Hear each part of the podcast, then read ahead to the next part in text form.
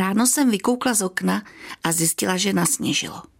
Nečekala jsem na nic a honem vyrazila ven. Odhrnout sníh a vzít psa na vycházku.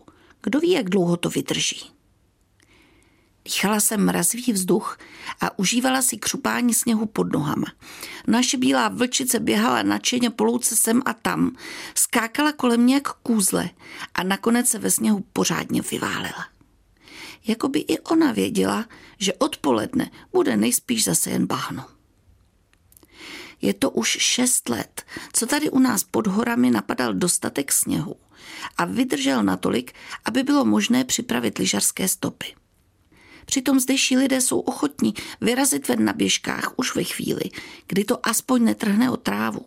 Nečekají na ideální podmínky. Jenže co naděláme? Poslední roky máme hodinové zimy. Pokud ve středu nasněží, nemáte jistotu, jestli bude sníh ještě i o víkendu. Většina malých dětí si mimo hory na sníh vlastně ani nemůže pořádně zvyknout. Chybí ty pravidelné hodiny svobodného sáňkování, bobování a hraní si ve sněhu, díky kterému se člověk naučí znát všechny jeho podoby. Od čerstvého prašanu až k tvrdému jarnímu firnu. Absence trvalejší sněhové pokrývky ve středních polohách znamená, že třeba lyžování rychle mizí z pozice dovedností, kterou by měl umět každý, jako jsou třeba plavání a jízda na kole. Pokud je nutné jezdit za lyžováním na vysoké hory, stává se pro spoustu rodin dříve běžný sport extrémně náročným koníčkem. Na čas i peníze. V této souvislosti tak nějak nechápu, proč školy vlastně trvají na lyžařských kurzech.